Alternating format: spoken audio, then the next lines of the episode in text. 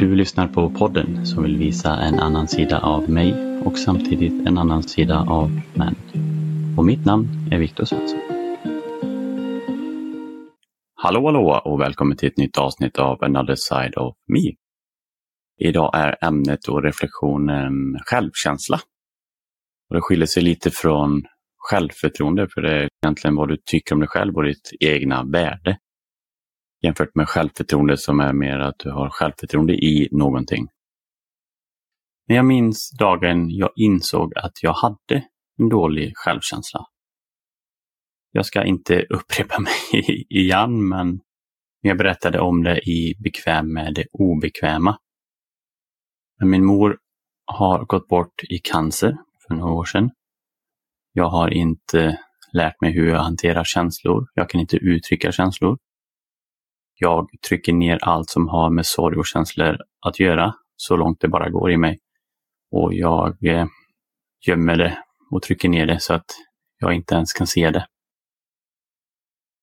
Och jag tryckte ner alla jobbiga känslor, eller alla känslor egentligen, så långt ner jag kunde och, och låtsades som att de inte ens fanns. Jag ville verkligen inte möta dem, för jag visste inte hur. Men åren fortsätter gå efter det Känslorna är fortfarande nedtryckta och jag mår omedvetet dåligt, men jag lurar mig själv att jag mår bra, även fast jag inte gör det. Och sen lyckas jag träffa en fantastisk människa och sen senare på grund av att jag inte kan kommunicera och prata om känslor och djupa saker så går vi isär. Och precis som jag sa i det förra avsnittet, så när, för mig i alla fall, när någonting starkt händer, specifikt sorg för mig, så kommer all annan sorg tillbaka. Så jag kunde verkligen inte hålla luckan stängd. Vilket var väldigt bra, för då insåg jag ju hur dåligt jag har mått och alla känslor kom upp. Och jag kunde ju känna alla jobbiga känslor igen. Jippi! Och då tänkte jag, eftersom jag insåg hur dåligt jag hade mått, att det är nog bra om jag försöker möta de här känslorna, vilket var väldigt, väldigt jobbigt. Det var sådana enorma starka känslor, sån enorm sorg att jag hade svårt att äta, koncentrera mig, ville inte ens gå utanför dörren. Jag bara låg i mitt rum och grät tills tårarna tog slut. Men precis som jag sa i det förra avsnittet så såg jag mig själv för första gången och såg hur dåligt jag har mått.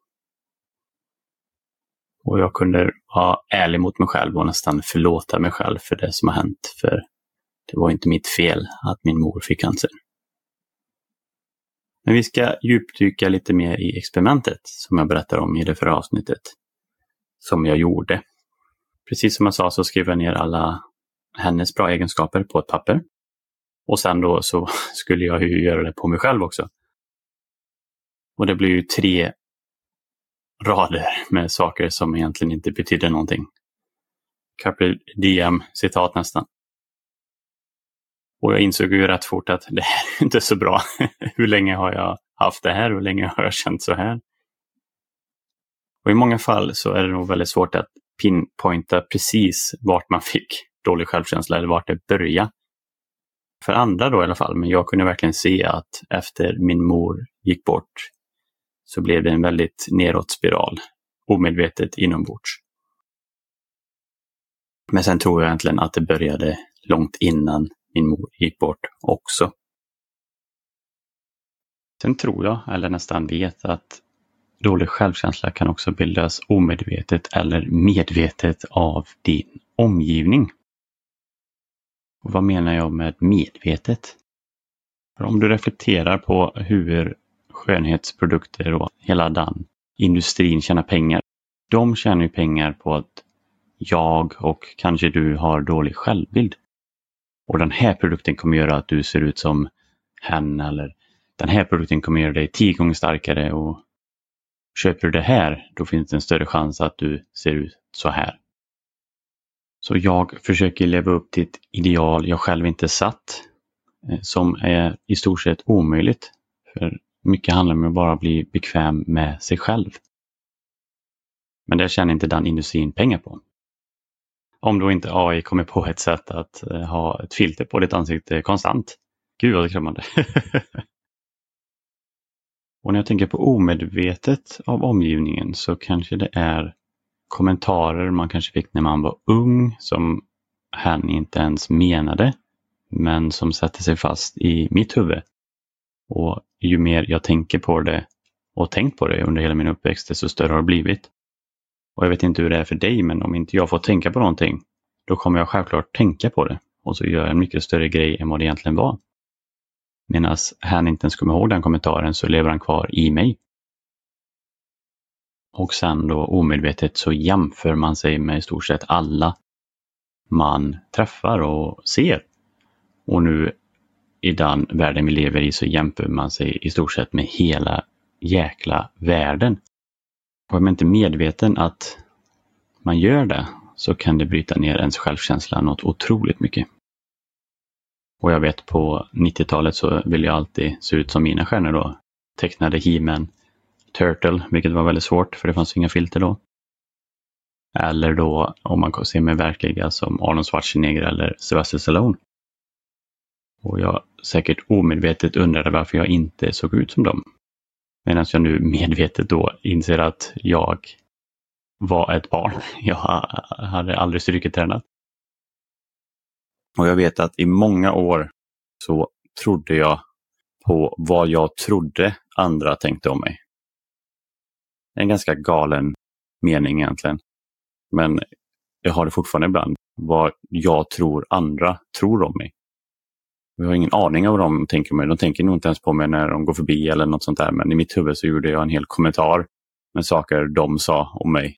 Tills jag nu senare då har börjat inse att jag har de kommentarerna och jag kan nästan skratta åt det nu, de kommentarerna som kommer upp. Men eh, innan jag var medveten om dem så var det som att de sa det direkt till mig fast de aldrig har gjort det. Men hur får jag en bättre självkänsla då? Jag tror det är viktigt att inse vad man tycker om sig själv först och främst. Att göra ett mental inventarie. Vad tycker jag om mig själv? kan prova mitt experiment och skriva ner vad du tycker om dig själv. kan vara att det är och kommer säkert vara jobbigt och svårt. Det är lite som när du ska gå på intervju och helt plötsligt ska du försöka prata upp dig själv och eh, har man inte gjort det innan så är det väldigt svårt. Berätta om dina fem bästa egenskaper. Eh, Eh, gå med gärna varje gång tills jag inser att ah, men, det här kan jag jobba på och nu kan man säga massa saker. Men har du svårt att börja och skriva någonting så hade jag frågat någon du litar på som vill dig väl. Att säga några fina ord om dig som de med all säkerhet tycker. Och Målet är efter ett tag att även du ska tro på dem. För om personen du litar på har sagt dem till dig, då menar hen det med hela sitt hjärta. Och Målet kan ju också vara att försöka fylla ett helt A4 med saker du tycker och gillar med dig själv eh, inom ett år. Men här gäller det att vara ärlig. Vart är jag nu? Och framförallt, vart vill jag vara? Vem vill jag bli? Vilka egenskaper vill jag kanske till och med bli bättre på? Det är en bra chans att försöka nå dem och bli den du vill bli. Jag kommer prata om några saker som hjälpt mig i separata avsnitt, men, men som en liten inflikare så har meditation och träning hjälpt mig väldigt mycket med min självbild och självkänsla. Mer för att jag klarar saker och lär mig mer om mig själv och mitt inre jag och lär mig acceptera det som kommer upp.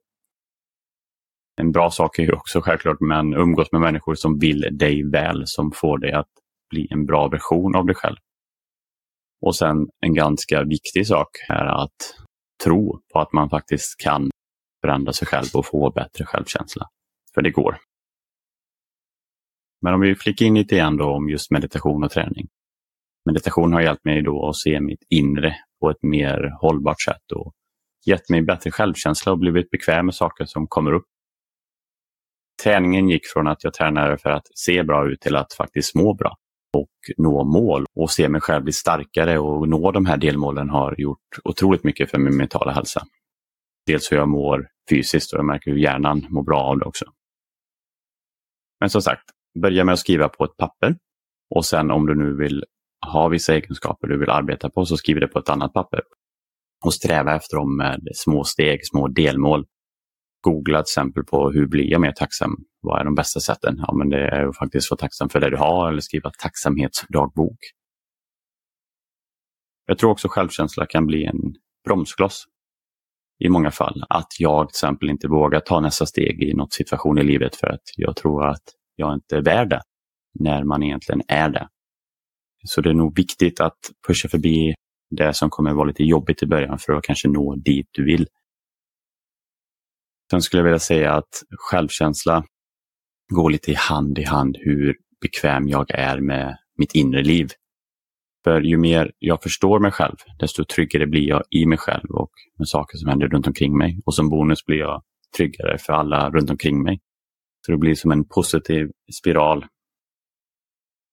Men självkänsla är någonting att reflektera över, vart man är och vart man vill.